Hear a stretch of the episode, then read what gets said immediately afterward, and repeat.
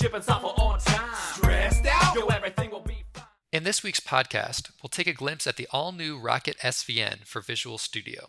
Rocket SVN for Visual Studio is a tool that integrates with Microsoft Visual Studio 2010 and 2008, and it allows your users to grab files from your Subversion repository and commit any changes made to your code.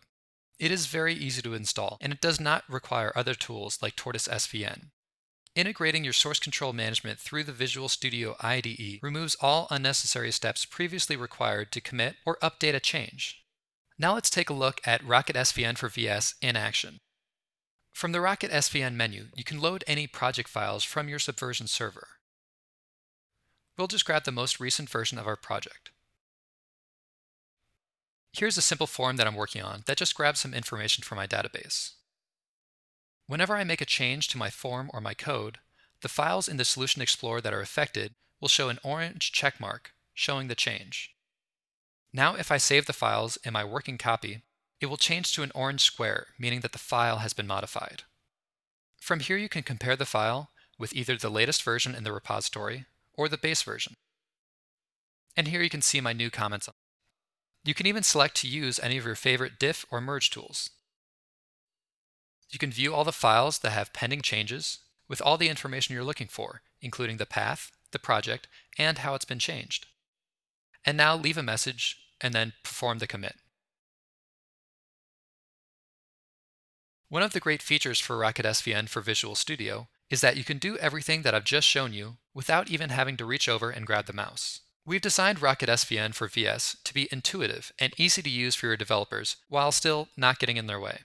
By making use of all the keyboard shortcuts, you can cut down on all the time and effort that it takes to perform all of your typical Subversion tasks. Just click Alt-N to pull down the Rocket SVN menu, and then see all the other options available from the keyboard, like performing commits or viewing pending changes. The Rocket SVN menu is context-based and always changes to what item you have currently selected. This way, you'll always be able to view and make changes for the specific file you want. Speaking of making changes to only the files you want, Rocket SVN for VS comes with a Working Copy Explorer, where you can view other files in your working copy, choose to add any files to your repository that aren't included in the solution, or even ignore certain files, certain file types, or all the files in a folder so you're only committing the files you want. You can also integrate Rocket SVN for VS to work with your instance of OnTime when you're performing commits to issues or features that you're working on in your database. Just right click on the solution, select OnTime as your issue tracker, put in the link that you'd use to browse to your instance of OnTime Web. Whenever you're about to commit changes, just choose to associate issues with those changes and search for the item or items. And now when you commit your changes, the items are automatically updated and on time. You can send an item to be ready for testing without ever having to leave Visual Studio. Rocket SVN for Visual Studio is currently in beta. Right now it's being offered totally free for a limited time, but soon it'll be regularly priced at $49 per user.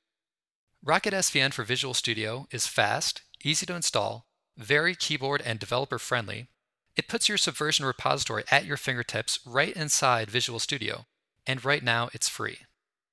Thank you for viewing, and be sure to stay tuned for more Rocket SVN episodes of Fear the Bug in the future.